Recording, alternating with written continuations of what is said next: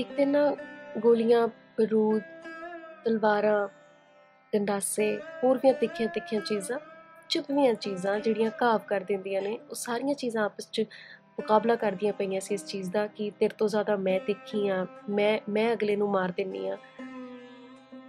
ਤੇ ਉੱਥੇ ਹੀ ਇੱਕ ਹਾਸੇ ਦੀ ਆਵਾਜ਼ ਆਉਂਦੀ ਹੈ। ਤੇ ਉਹ ਹਾਸਾ ਹੁੰਦਾ ਹੈ ਸ਼ਬਦ ਦਾ, ਲਿਖਤਾਂ ਦਾ। ਕੱਲੇ ਕੱਲੇ ਉਸ ਅੱਖਰ ਦਾ। ਜਿਸ ਦਾ ਘਾਉ ਜਿਸ ਦੀ ਚਪੇੜ ਜਿਸ ਦੀ ਜਿਸ ਦਾ ਦਰਦ। ਕਿਸੇ ਵੀ ਬੰਦੂਕ, ਕਿਸੇ ਵੀ ਵੱਡੀ ਮਿਸਾਈਲ ਨਾਲੋਂ ਬਹੁਤ ਵੱਡੀ ਹੁੰਦੀ ਸਭ ਤੋਂ ਬੜਾ ਹਥਿਆਰ ਕਲਮ ਹੁੰਦਾ ਹੈ। ਤੇ ਅੱਜ ਕਹਾਣੀਆਂ ਜੋ ਕਹਾਣੀਆਂ ਨਹੀਂ ਹੈ ਦੇ ਵਿੱਚ, ਮੈਂ ਪ੍ਰਿਤਪਾਲ ਸਿਆਲ। 11 ਮਈ ਜਨਮੇ ਸਾਦਤ ਹਸਨ ਮੰਟੂ ਦੀ ਖੂਬਸੂਰਤ ਲਿਖਤ ਤੁਹਾਡੇ ਸਾਰੇ ਦੇ ਨਾਲ ਸਾਂਝੀ ਕਰਨ ਵਾਲੀ ਹਾਂ। ਹੋ ਸਕਦਾ ਹੈ ਮੇਰੀ ਆਵਾਜ਼ ਬਦਲ ਗਈ ਹੋਵੇ, ਪਰ ਮੇਰੇ ਅਹਿਸਾਸ ਨਹੀਂ ਬਦਲਣਗੇ। ਜੋ ਲੋਕ ਪਹਿਲਾਂ ਵੀ ਕਹਾਣੀਆਂ, ਜੋ ਕਹਾਣੀਆਂ ਨਹੀਂ ਸੁਣਦੇ ਸੀਗੇ, ਮੈਂ ਆਸ ਕਰਦੀ ਹਾਂ ਕਿ ਅੱਜ ਤੁਸੀਂ ਸਾਰੇ ਠੀਕ ਹੋਵੋ। ਤੇ ਮੈਂ ਆਸ ਕਰਦੀ ਹਾਂ ਪਹਿਲਾਂ ਦੀ ਤਰ੍ਹਾਂ ਇੱਕ ਵਾਰ ਫੇਰ ਕਹਾਣੀਆਂ ਜੋ ਕਹਾਣੀਆਂ ਨਹੀਂ ਹੈ। ਇਸ ਖਾਸ ਬਲੌਗ ਸੀਰੀਜ਼ ਨੂੰ ਆਡੀਓ ਸੀਰੀਜ਼ ਨੂੰ ਤੁਸੀਂ ਜ਼ਰੂਰ ਪਿਆਰ ਕਰੋ। And of course typical line channel ਨੂੰ ਸਬਸਕ੍ਰਾਈਬ ਜ਼ਰੂਰ ਕਰਿਓ।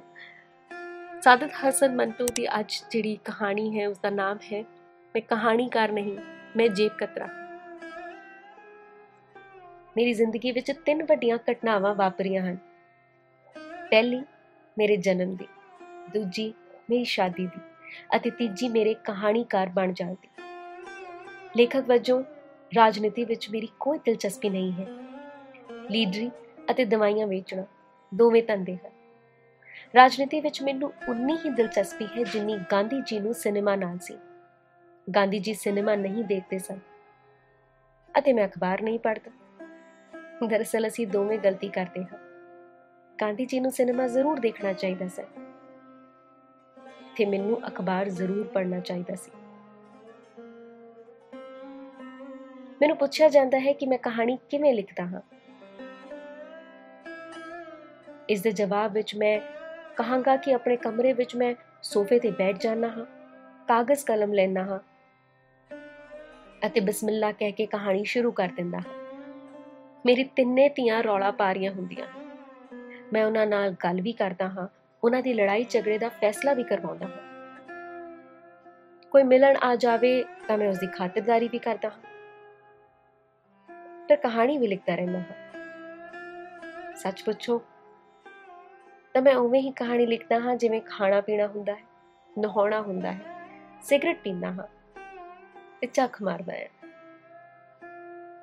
ਜੇ ਇਹ ਪੁੱਛਿਆ ਜਾਵੇ ਕਿ ਮੈਂ ਕਹਾਣੀ ਕਿਉਂ ਲਿਖਦਾ ਹਾਂ ਤਾਂ ਕਹਾਂਗਾ ਕਿ ਸ਼ਰਾਬ ਪੀਣ ਵਾਂਗ ਹੀ ਕਹਾਣੀ ਲਿਖਣ ਦੀ ਵੀ ਆਦਤ ਪੈ ਗਈ ਮੈਂ ਕਹਾਣੀ ਨਾ ਲਿਖਾਂ ਨਾ ਤਾਂ ਮੈਨੂੰ ਇਦਾਂ ਮਹਿਸੂਸ ਹੁੰਦਾ ਹੈ ਕਿ ਮੈਂ ਕੱਪੜੇ ਨਹੀਂ ਪਹਿਨੇ ਜਾਂ ਗੁਸਲਖਾਨੇ ਨਹੀਂ ਗਿਆ ਜਾਂ ਸ਼ਰਾਬ ਹੀ ਨਹੀਂ ਪੀਤੀ ਦਰਅਸਲ ਮੈਂ ਕਹਾਣੀ ਨਹੀਂ ਲਿਖਦਾ ਬਲਕਿ ਕਹਾਣੀ ਮੈਨੂੰ ਲਿਖਦੀ ਹੈ ਮੈਂ ਬਹੁਤ ਘੱਟ ਪੜਿਆ ਲਿਖਿਆ ਆਦਮੀ ਹਾਂ ਉਂਝ ਤਾਂ ਮੈਂ ਦੋ ਦਰਜਨ ਕਿਤਾਬਾਂ ਲਿਖੀਆਂ ਹਨ, ਜਿਨ੍ਹਾਂ ਉਤੇ ਆਏ ਦਿਨ ਕਈ ਮੁਕਦਮੇ ਚੱਲਦੇ ਰਹਿੰਦੇ ਹਨ।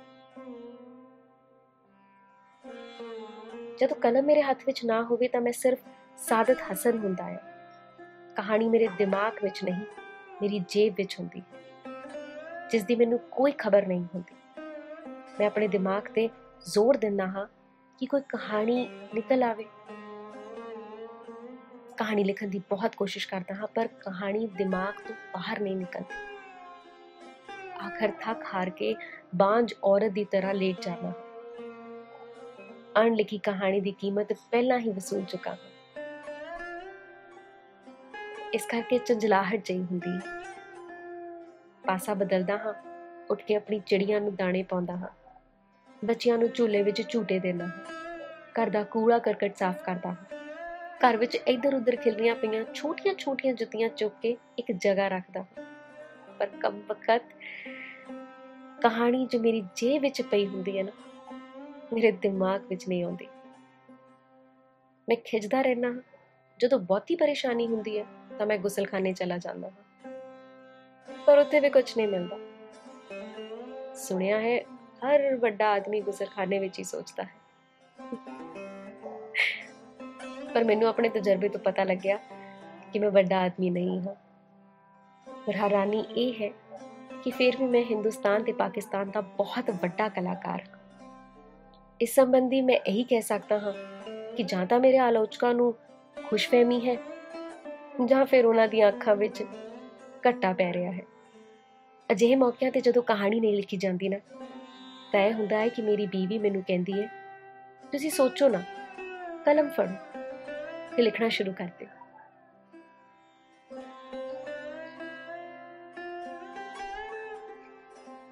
ਇੱਕ ਮਿੰਟ ਮੈਂ ਕਹਾਣੀ ਤੋਂ ਬਾਹਰ ਆ ਸਕਦੀ ਹਾਂ ਅਸਲ 'ਚ ਮੈਂ ਕਹਾਣੀ ਤੋਂ ਬਾਹਰ ਆ ਗਈ ਹਾਂ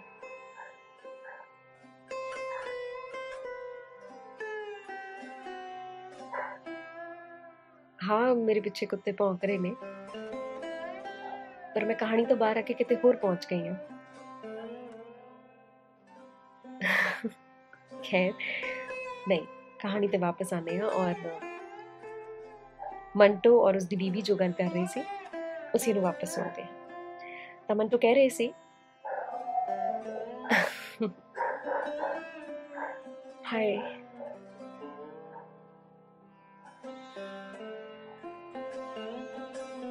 ਨਹੀਂ ਮੈਂ ਕੱਟਾਂਗੀ ਨਹੀਂ ਬਲਕਿ ਇੰਤਜ਼ਾਰ ਕਰਾਂਗੀ ਕਿ ਚੁੱਪ ਹੋ ਜਾਣ ਤੇ ਮੈਂ ਬੋਲਾਂ ਇੱਕ ਸਮੇਂ ਤੇ ਇੱਕੋ ਹੀ ਜਾਣਾ ਬੋਲੇ ਤਾਂ ਵਧੀਆ ਲੱਗਦਾ ਹੈ ਗੱਲ ਵਧੀਆ ਤਰੀਕੇ ਨਾਲ ਸਮਝ ਆਉਂਦੀ। ਖੈਰ, ਮੰਦੂ ਕਹਿੰਦੇ ਸੀ ਕਿ ਆਪਣੀ ਕਹਾਣੀ ਦੇ ਵਿੱਚ ਕਿ ਅਜਿਹੇ ਮੌਕਿਆਂ ਤੇ ਜਦੋਂ ਕਹਾਣੀ ਨਹੀਂ ਲਿਖੀ ਜਾਂਦੀ, ਤਾਂ ਇਹ ਹੁੰਦਾ ਹੈ ਕਿ ਮੇਰੀ ਬੀਵੀ ਮੈਨੂੰ ਕਹਿੰਦੀ ਹੈ, ਤੁਸੀਂ ਸੋਚੋ ਨਾ, ਕਲਮ ਫੜੋ ਤੇ ਲਿਖਣਾ ਸ਼ੁਰੂ ਕਰ ਦਿਓ। ਮੈਂ ਉਸ ਦੇ ਕਹਿਣ ਤੇ ਲਿਖਣਾ ਸ਼ੁਰੂ ਕਰ ਦਿੰਦਾ ਹਾਂ। ਉਸ ਸਮੇਂ ਦਿਮਾਗ ਬਿਲਕੁਲ ਖਾਲੀ ਹੁੰਦਾ ਹੈ ਤੇ ਜੇਬ ਭਰੀ ਹੁੰਦੀ ਹੈ। ਤੇ ਉਹ ਤੋਂ ਆਪ ਹੀ ਕੋਈ ਕਹਾਣੀ ਉਛਲ ਕੇ ਬਾਹਰ ਆ ਜਾਂਦੀ ਹੈ। ਉਸ ਨੁਕਤੇ ਤੋਂ ਮੈਂ ਆਪਣੇ ਆਪ ਨੂੰ ਕਹਾਣੀਕਾਰ ਨਹੀਂ, ਬਲਕਿ ਜੇਬ ਕਤਰਾ ਸਮਝਦਾ ਹਾਂ। ਜੋ ਆਪਣੀ ਜੇਬ ਖੁਦ ਕੱਟਦਾ ਹੈ ਅਤੇ ਲੋਕਾਂ ਦੇ ਹਵਾਲੇ ਕਰ ਦਿੰਦਾ ਹੈ। ਮੈਂ ਰੇਡੀਓ ਵਾਸਤੇ ਜਿਹੜੇ ਨਾਟਕ ਲਿਖੇ, ਉਹ ਰੋਟੀ ਦੇ ਉਸ ਮਸਲੇ ਦੀ ਪੈਦਾਵਾਰ ਹਨ, ਜੋ ਹਰ ਲੇਖਕ ਦੇ ਸਾਹਮਣੇ ਉਸ ਵੇਲੇ ਤੱਕ ਰਹਿੰਦਾ ਹੈ, ਜਦੋਂ ਤੱਕ ਉਹ ਪੂਰੀ ਤਰ੍ਹਾਂ ਮਾਨਸਿਕ ਪੱਖੋਂ ਅਪਾਹਜ ਨਾ ਹੋ ਜਾਵੇ। ਮੈਂ ਭੁੱਖਾ ਸੀ। ਇਸ ਕਰਕੇ ਮੈਂ ਨਾਟਕ ਲਿਖੇ। ਦਾਦ ਇਸ ਗੱਲ ਦੀ ਚਾਹੁੰਦਾ ਹਾਂ ਕਿ ਮੇਰੇ ਦਿਮਾਗ ਨੇ ਮੇਰੇ ਢਿੱਡ ਵਿੱਚ ਵੜ ਕੇ ਅਜਿਹੇ ਹਾਸ ਨਾਟਕ ਲਿਖੇ ਹਨ ਜੋ ਦੂਜਿਆਂ ਨੂੰ ਹਸਾਉਂਦੇ ਹਨ। ਪਰ ਮੇਰੇ ਬੁਲਾਂ ਤੇ ਹਲਕੀ ਜਿਹੀ ਵੀ ਮੁਸਕਰਾਹਟ ਪੈਦਾ ਨਹੀਂ ਕਰ ਸਕਦੇ। ਰੋਟੀ ਅਤੇ ਕਲਾ ਦਾ ਰਿਸ਼ਤਾ ਕੁਝ ਅਜਿਹਾ ਹੀ ਲੱਗਦਾ ਹੈ। ਪਰ ਕੀ ਕੀਤਾ ਜਾਵੇ?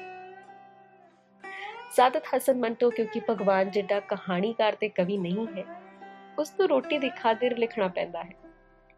ਮੈਂ ਜਾਣਦਾ ਹਾਂ ਕਿ ਮੇਰੀ ਸ਼ਖਸੀਅਤ ਬਹੁਤ ਵੱਡੀ ਹੈ। ਉਰਦੂ ਸਾਹਿਤ ਵਿੱਚ ਮੇਰਾ ਬਹੁਤ ਵੱਡਾ ਨਾਮ ਹੈ। ਜੇਕਰ ਐਸੀ ਖੁਸ਼ਫਹਿਮੀ ਨਾ ਹੋਵੇ, ਤਾਂ ਜ਼ਿੰਦਗੀ ਹੋਰ ਵੀ ਮੁਸ਼ਕਲ ਬਣ ਜਾਵੇ। ਪਰ ਮੇਰੇ ਵਾਸਤੇ ਇੱਕ ਕੌੜੀ ਸੱਚਾਈ ਹੈ ਕਿ ਆਪਣੇ ਦੇਸ਼ ਵਿੱਚ ਜਿਸ ਨੂੰ ਪਾਕਿਸਤਾਨ ਕਹਿੰਦੇ ਹਾਂ, ਮੈਂ ਆਪਣਾ ਸਹੀ ਮੁਕਾਮ ਢੂੰਡ ਨਾ ਸਕਿਆ। ਇਹੀ ਕਾਰਨ ਹੈ ਕਿ ਮੇਰੀ ਰੂਹ ਬੇਚੈਨ ਰਹਿੰਦੀ ਹੈ। ਮੈਂ ਕਦੇ ਪਾਗਲਖਾਨੇ ਤੇ ਕਦੇ ਹਸਪਤਾਲ ਵਿੱਚ ਰਹਿਣਾ ਹਾਂ। ਮੈਨੂੰ ਪੁੱਛਿਆ ਜਾਂਦਾ ਹੈ ਕਿ ਸ਼ਰਾਬ ਤੋਂ ਖੇੜਾ ਛੁਡਾ ਕਿਉਂ ਨਹੀਂ ਲੈਂਦਾ? ਮੈਂ ਆਪਣੀ ਜ਼ਿੰਦਗੀ ਦਾ ਤਿੰਨ ਚੌਥਾਈ ਹਿੱਸਾ ਤੰਗ ਦਸਤੀਆਂ ਦੀ ਪੇਟ ਚੜਾ ਚੁੱਕਾ ਹਾਂ। ਹੁਣ ਤਾਂ ਇਹ ਹਾਲਤ ਹੈ ਕਿ ਤੰਗ ਦਸਤੀਆਂ, ਪਰਹੇਜ਼, ਸ਼ਬਦ, ਇਹ ਸਭ ਹੀ ਮੇਰੀ ਡਿਕਸ਼ਨਰੀ ਵਿੱਚੋਂ ਗਾਇਬ ਹੋ ਗਏ ਹਨ। ਮੈਂ ਸਮਝਦਾ ਹਾਂ ਕਿ ਜ਼ਿੰਦਗੀ ਅਗਰ ਤੰਗੀਆਂ ਨਾਲ ਗੁਜ਼ਰੀ ਜਾਵੇ, ਤਾਂ ਇੱਕ ਕੈਦ ਹੈ। ਤੇ ਜੇ ਮਜਬੂਰੀ ਭਰੀਆਂ ਤੰਗੀਆਂ ਵਿੱਚ ਨੰਗਾਈ ਜਾਵੇ, ਤਾਂ ਵੀ ਕੈਦ ਹੈ। ਕਿਸੇ ਨਾ ਕਿਸੇ ਤਰ੍ਹਾਂ ਸਾਨੂੰ ਇਸ ਜੁਰਾਬ ਦੇ ਧਾਗੇ ਦਾ ਇੱਕ ਸਿਰਾ ਫੜ ਕੇ ਉਧੇੜਦੇ ਜਾਣਾ ਹੈ। ਤੇ ਬਸ।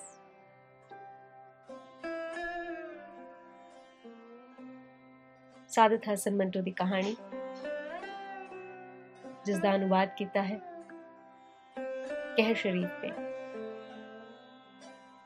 ਔਰ ਇਸ ਵਕਤ ਇਸ ਨੂੰ ਤੁਸੀਂ ਮੇਰੀ ਆਵਾਜ਼ ਵਿੱਚ ਸੁਣਿਆ ਹੈ। ਮੈਂ ਪ੍ਰਿਤਪਾਲ ਸਿਆਲ। ਤੇ ਆਡੀਓ ਬਲੌਗ ਹੈ ਕਹਾਣੀਆਂ ਜੋ ਕਹਾਣੀਆਂ ਨਹੀਂ ਛੇਤੀ ਮਿਲਾਂਗੇ ਆਸ ਕਰਦੀ ਹਾਂ ਕਿ ਇਸ ਵਾਰ ਦੀ ਕਹਾਣੀਆਂ ਜੋ ਕਹਾਣੀਆਂ ਨਹੀਂ ਹੈ ਇਹ ਵਾਪਸ ਸਾਨੂੰ ਕੁਝ ਸੋਹਣੀਆਂ ਕਹਾਣੀਆਂ ਵੱਲ ਲੈ ਜਾਵੇ ਆਪਣਾ ਖਿਆਲ